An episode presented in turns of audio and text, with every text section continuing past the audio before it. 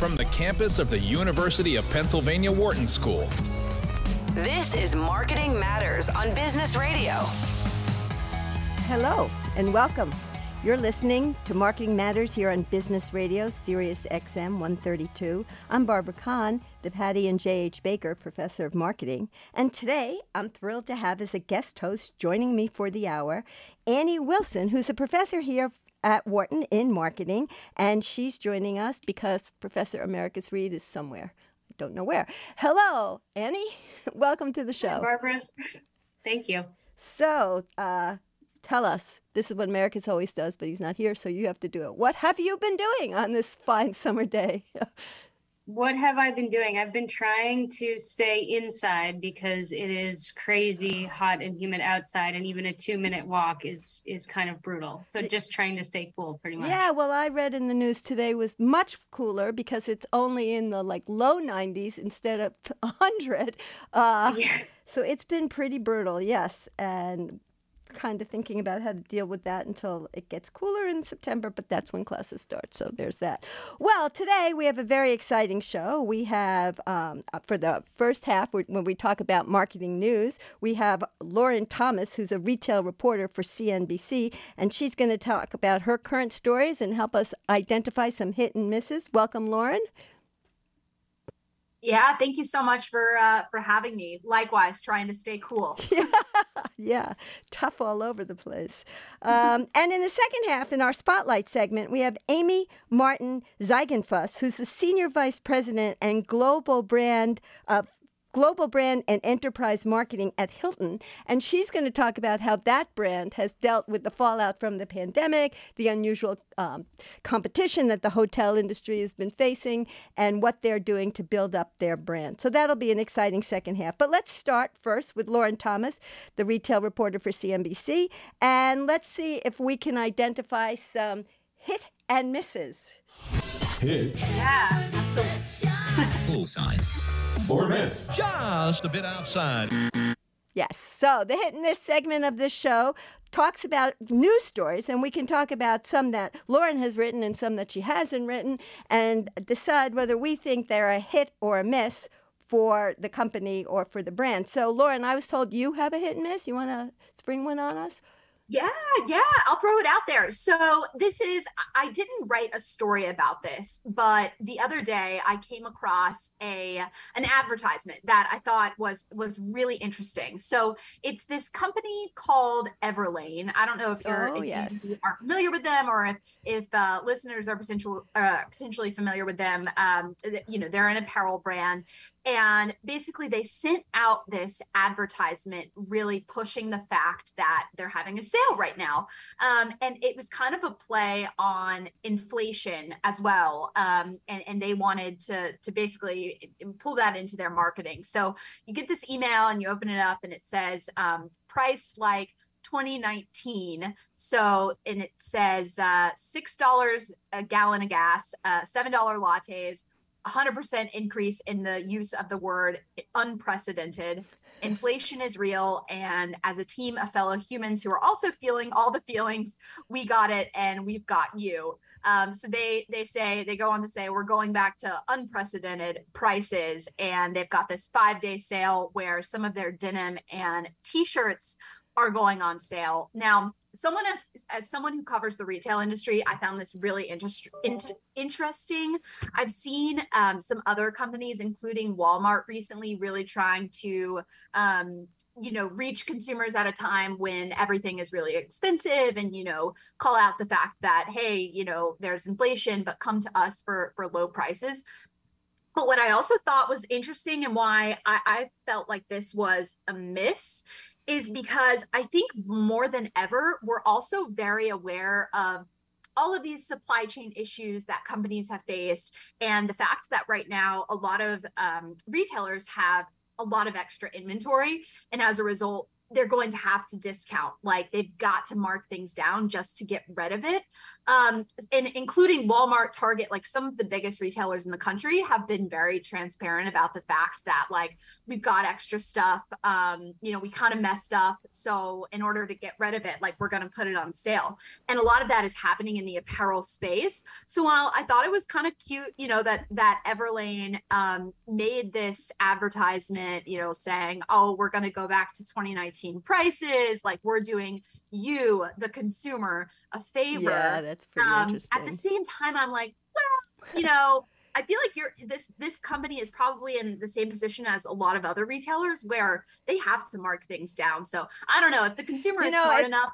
Yeah, let Yeah. me let me just butt in there a little bit because Everlane has this Yeah. long history of you know they're a disruptor and they came out with transparency in pricing and all of these kinds of things. So it's particularly ironic for them to be disingenuous given their history with the brand and what they came out with and that they're there. So I kind of agree with you. I think the bigger story, um, whether I, don't know if I'll fault them so much as economists. Like I think uh, Americus invented the word hiss, so it's Oh, kind of like in between.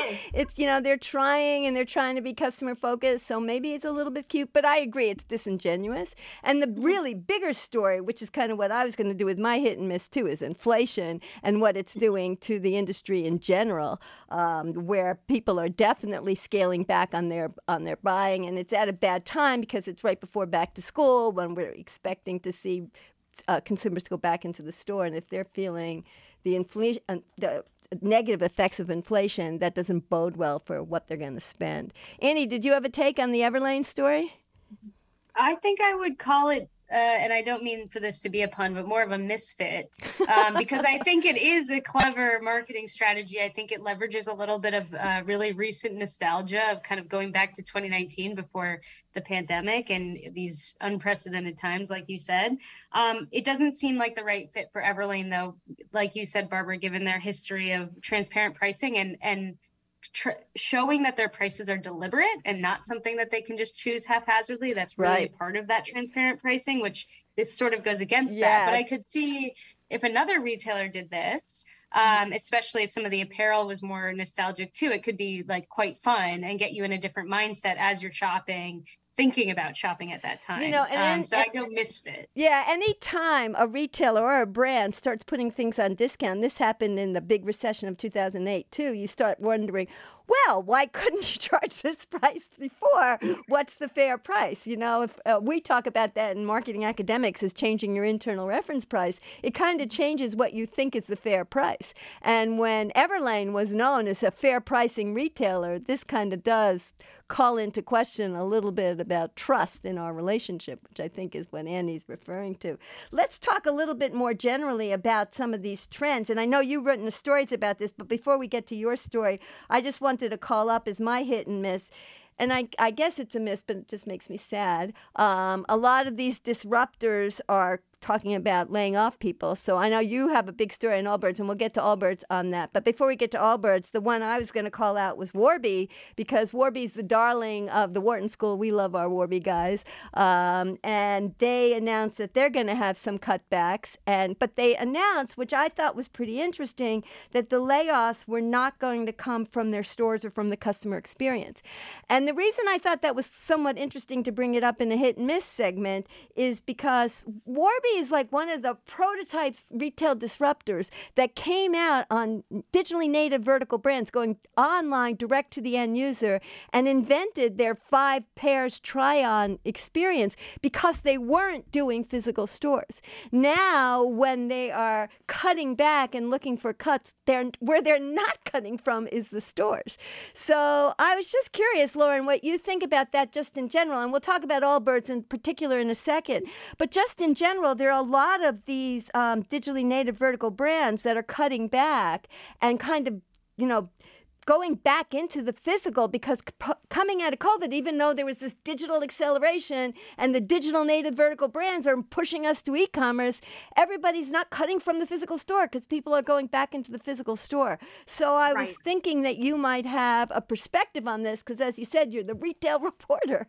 no, Abs- absolutely. And Warby Parker, and like you kind of alluded to earlier, they join a very long and growing list of companies that have had to make um, difficult decisions, I guess, in, in recent weeks. Um, I believe Sweetgreen um, just had some layoffs uh, that they announced recently as well, and and many others.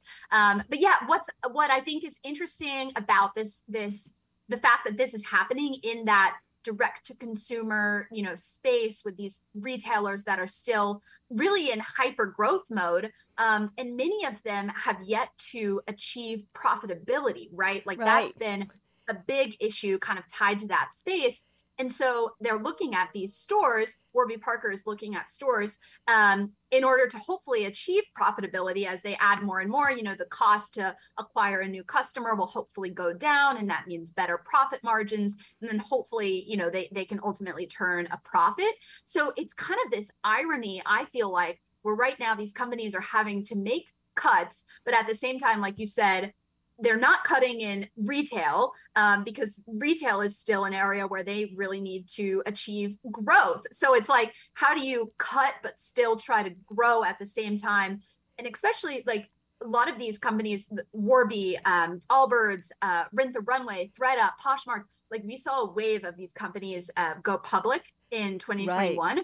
So now they have this whole new class of uh, investors, you know, shareholders that they have to, uh, you know, they owe this, they owe things to, right? And, Right. and so it's uh, it's certainly put them, I think, in a in a tricky position um, now as they're going through these cuts now. Yeah, navigating through this today, of course, or I think yesterday they announced slightly positive news. The inflate the prices weren't quite as bad as they were, but still we're at unprecedented, roll, you know, high prices and inflation. So there's still more pain to come. So Annie, did you have a take on these dis- digital uh, disruptors like? Cutting, making these layoffs, but not cutting back on the physical stores, kind of leaning into physical stores as a growth area, as Lauren was saying. Yeah, I mean, I, I agree with kind of the irony of it, um, sort of the as as you're fully aware, Barbara, like the repetitive uh, exclamations that retail is dead, but it's not. It's very much not dead, especially brick and mortar.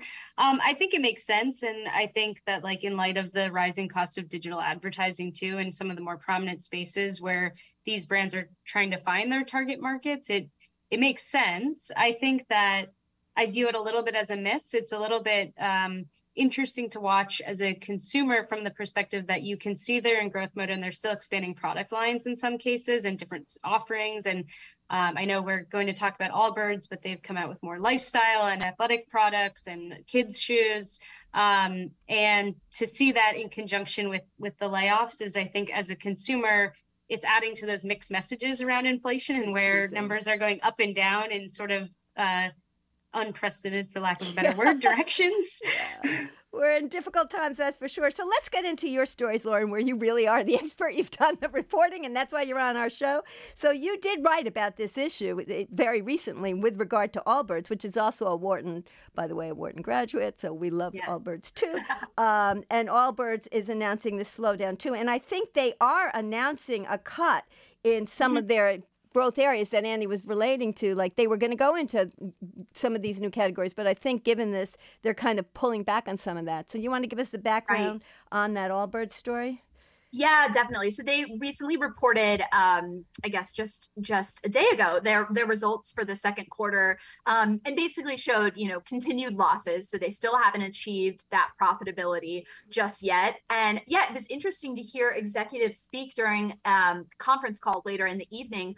You know, essentially they gave some examples of areas where maybe they had you know innovated uh, too much you know they tested something and now they're realizing that's not going to work. So one example um, that got people talking was so that the company allbirds you know them or, uh, for their shoes. They're very well known for their for their shoes and that's kind of the core product where they started. But then they recently ventured into apparel. They launched clothing uh, during the pandemic actually and they said that they're going to pull back now um, some aspects of clothing like they're going to get out of the women's legging category for example. Um, so i guess you know that wasn't selling as well as they had hoped. Um, so just that's kind of another way that we're seeing these uh, brands these retailers really trim back not necessarily cutting people to save money but also cutting back in ways in which they you know they had innovated in the past and, and yeah trying to cut costs. so one way is you know to improve profitability you got to look for these cost cuts um, yeah so it is sad to see that leggings to me make sense because there's so much competition in that such really good competition from lulu For uh, for example on that. It's going to be pretty hard for Allbirds to get into that so stick to the knitting isn't a terrible advice you know especially in hard times. But we do really like Allbirds uh, Joey Zellweger I don't know how to say his name exactly right but at any rate he's the Wharton grad. Um, Yeah. he's a Wharton MBA, and those guys are just really earnest and into changing the world for better. And so I hate to see anything happen to these guys, yeah. but it's a hard it's a hard game. What I would uh, one other thing I might add to this is more of a, a positive, I guess, or where we're, we're seeing them um, experiment more so with third party retail. So we label these retailers direct to consumer, right? Because they started out only selling online and now through their own stores. But increasingly, you're seeing these brands um, look to a Nordstrom, for example. So Allbirds is now selling through Nordstrom to reach more customers. Um, and I think that that, and analysts seem to agree that that really should help the business. Oh yeah, more. but that's really interesting because they part of their DNA was going direct to reduce Exactly. that It is- margin. but it isn't un- unprecedented to use that word again because Bonobos did that to spread also. They went to Nordstrom and Nordstrom's has picked up a lot of these um, direct to consumer brands and helped them gain market share. It's been good it's been good for both of them, for Nordstrom's and for the brands. But it is interesting because Allbirds has been pretty clear about always wanting to be direct because they want to reduce that margin to keep their price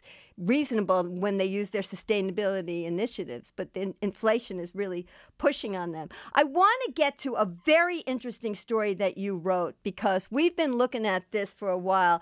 We, uh, Americus and I, and I'm sure Annie feels this way also, but Americus and I have talked about this on the show a lot. These brands that are coming out with purpose-driven messaging, you know, and really trying to pick up the the issues like Black Lives Matter or Me Too and those kinds of things, and brands have been falling over themselves to kind of relate to the consumer. One issue they've been very reluctant to talk about is the Roe v. Wade issue. And when that happened, we did not see a lot of brands coming out and saying anything. But that changed when the uh, uh, Indiana law changed. And so you want to talk about that story because that's like the first time some significant comments from business were made with regard to the new law that changed. I guess it's law, bill or something. Yeah, Yeah. the new law in Indiana that makes abortion very, very restrictive.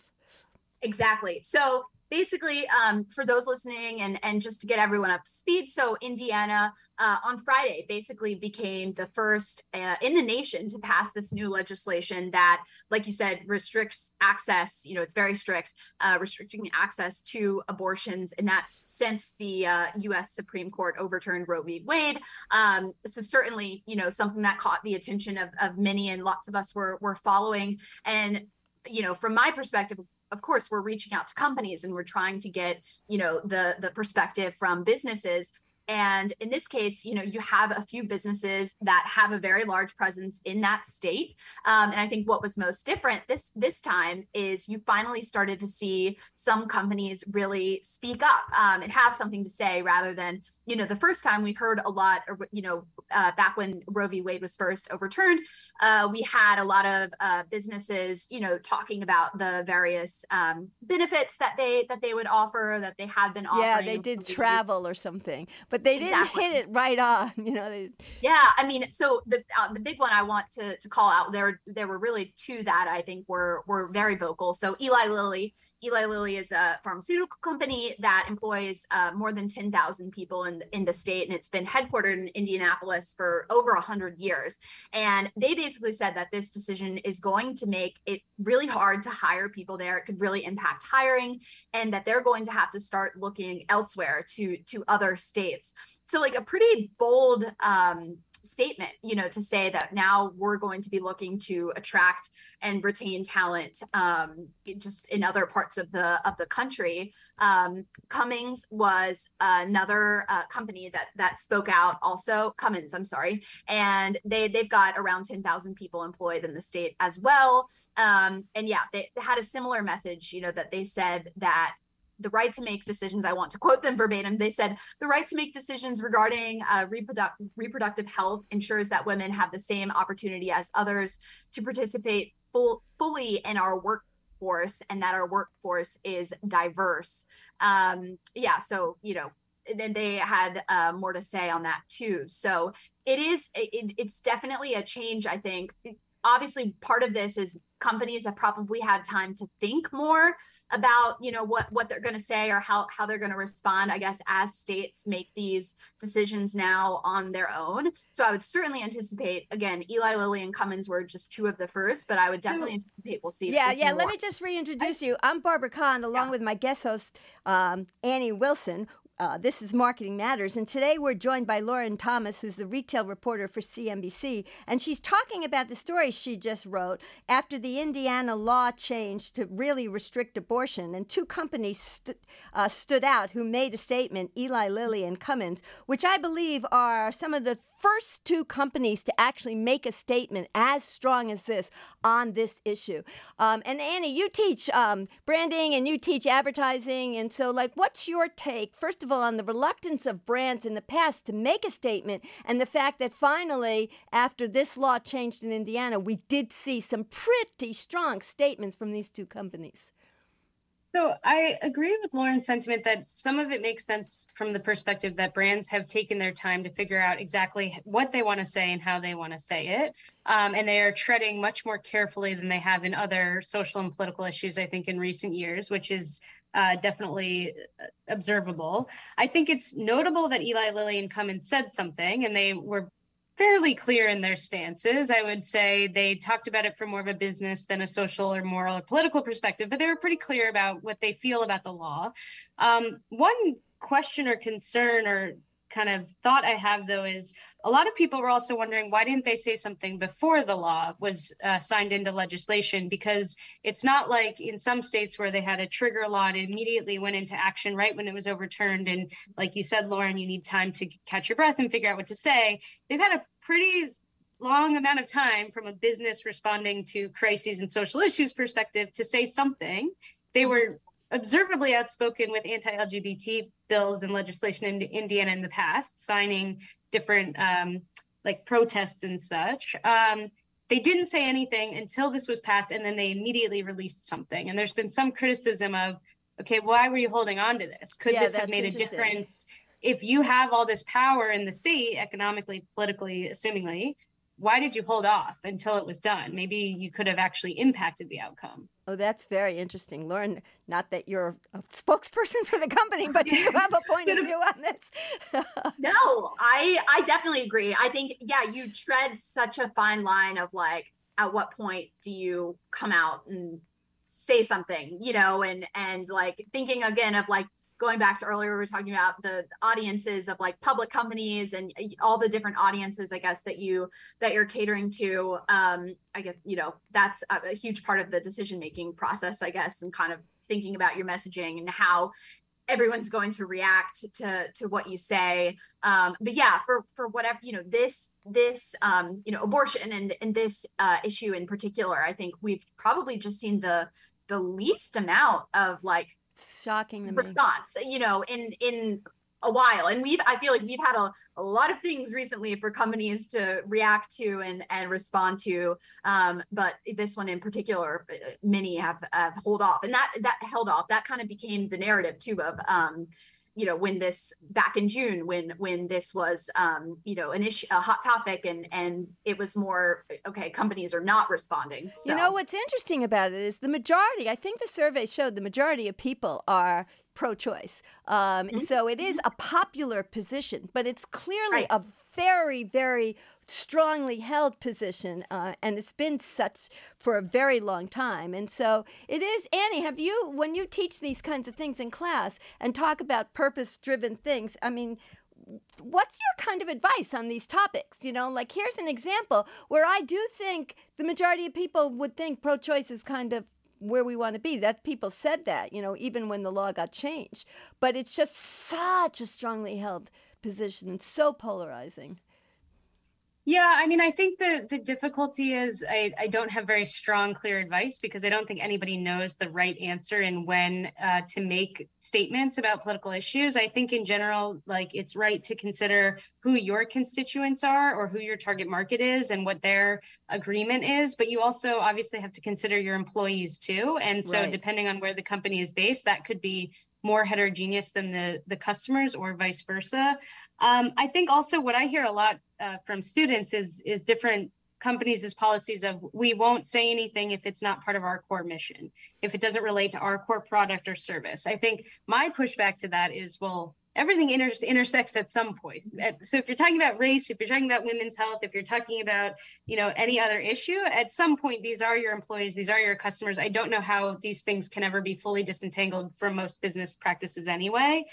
Uh, so I sort of lean on the side of, uh, I, I, I guess I lean on the side of saying something, but I realize that that comes with big risk. But I think you're playing a a sort of uh, a long game on the political question and and being the company that did do something looking back. And I'm not saying you know in either direction what should be said, but I think. I think employees are frustrated by companies not doing anything. I think there's a little feeling from Eli Lum, Eli Lilly and Cummins of too little too late maybe you could have changed this and so i'm a little bit curious to see based on reactions to this if it will lead to a little more proactivity by other brands Yeah, that's um, especially in healthcare spaces Yeah, Right. yeah, exactly. Eli Lilly is a pharma company. And so it will be interesting to see if now that the ice has been broken, so to speak, and people are stepping up, whether we'll see more people do that or not. We only have like two seconds left, very short, but I did want to talk about one of your other stories, Lauren, because I think this Bed Bath and Beyond story is really interesting. Oh, Um, yeah. yes, you want to give us a little bit of background on that, just real quick, like what's been happening with Bed Bath and Beyond, because that's like the CEO left and all. I mean, it's like big. I don't know if he left. He left. He Oh, leave- Yeah, totally. Well, I think he was pushed out. yeah, yeah, yeah, right. Major missteps in a in a retailer that's been struggling. So tell us a little bit about the newest thing yeah, happening there. absolutely. No, Bed Bath and Beyond kind of has become the um, you know, the, the retailer in in trouble right now. They're they're very well known. You know, people they're all over the country. You know, they've been around for for decades, and um, you know, many of us have have shopped there or have experiences. You know, when we get a new apartment or you know you're moving into school or whatever it might be, taking your kids to college. Um, you you know you you uh, require a trip to Bed Bath and Beyond. But here recently, they they've certainly been struggling. Like you said, the CEO uh, was pushed out just earlier this year. Now they've got some interim executives really filling in the management team. Um, but what my colleague and I uh, reported on just a few days ago was kind of the first step in them trying to turn the company around. So basically what happened when Mark Tritton, this former CEO, came into Bed Bath and Beyond, he tried to launch a lot of private label brands. Right. So these are brands incubated within Bed Bath and Beyond rather than the, you know, Cuisinart or you know whatever national labels we might be familiar with with shopping at their stores. Again that's a way to um, keep more margin. You know you sell more private labels it can be good for profits. But basically what happened at bed bath and beyond to summarize you know it didn't play out as planned. No, um, so people we- wanted we- their national brands. It's like right. And they've, they if, if any of you have been in a store recently you might have noticed they've they've been remodeling locations. The stores do look cleaner and and you know they've got new fixtures and and so they're trying to clean up shop um they just don't have the right stuff so this story uh, that recently published which you're referring to was that they're um, getting rid of the first or this is the first uh, time that they're going to just kill one of these private labels Right. basically it was like for teenagers um it was called wild sage and so that is i think the first domino to to kind of fall and um, we'll be watching very closely you know to see what these new executives can do that are leading the company. Um you know is it gonna is it gonna survive or or not? That's kind of the big question right now because they've also been running uh pretty tight on cash which i'm sure you both are well aware you know when when you start to see that and liquidity is drying up that's when you know the big the problems. Start flashing. Yeah, Yeah, you know, and it's interesting because a lot of these other retailers have managed the private brand game pretty well. Like Target's done a really Target. good job on it. Costco's Kirkland. People sometimes go to Kirk, you know, to Costco to buy Yeah. their private brand. So it's not an indictment against private brands. It's an mm-hmm. indictment about doing it wrong. It keeps me- Exactly. Like, Yeah, don't think- draw the wrong conclusion. You know.